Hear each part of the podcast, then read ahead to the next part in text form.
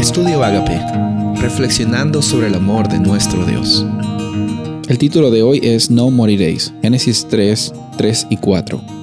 Pero en cuanto al fruto del árbol que está en medio del jardín, Dios nos ha dicho, no coman de ese árbol ni lo toquen, de lo contrario morirán.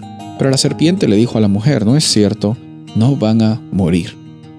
Esta manifestación de esta mentira es una realidad un poco profunda, más que simplemente no van a morir. En el ser humano, cuando uno piensa en uno mismo de una forma egoísta, lo que está buscando es vivir para siempre y tener todas las posesiones del mundo.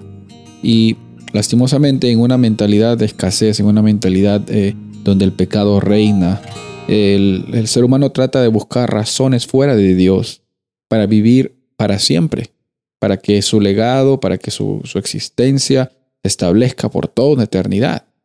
Y en esas razones o formas de buscar razones, pues hay bastantes ejemplos de muchas culturas, muchas civilizaciones antiguas que pues intentaban de alguna forma u otra encontrar la eternidad. Por ejemplo, en el antiguo Egipto, las momias, los reyes que cuando fallecían eran pasados por ese proceso, tenían la intención de que por medio de eso ellos iban a vivir para siempre, ¿no? Los filósofos griegos, romanos, filósofos en general, tienen una gran influencia también en qué es lo que nosotros creemos, qué es lo que pasa con nuestra vida cuando fallecemos terrenalmente, ¿no? Y en esa tentación que Satanás le pone a Eva, pues está esa inquietud que una mente viviendo con escasez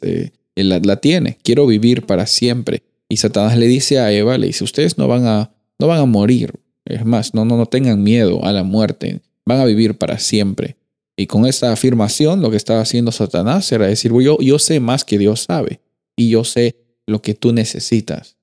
Mira, es interesante cómo es que Satanás cambia el punto de dependencia y de amor y de conexión y de relación que tenía Dios con Adán y Eva y prácticamente lo secuestra diciendo yo soy el que realmente sabe lo que tú necesitas.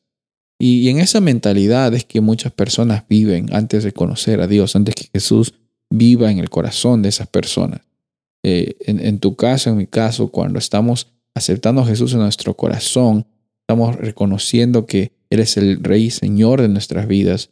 Estamos dejando que el Espíritu Santo guíe nuestros pasos. Pero lastimosamente hay personas que viven una realidad de tratar de buscar respuestas fuera de la realidad de Dios. Que hoy día sea una oportunidad para que tú y yo podamos interactuar con personas que estén pasando por bastante frustración y por bastante angustia.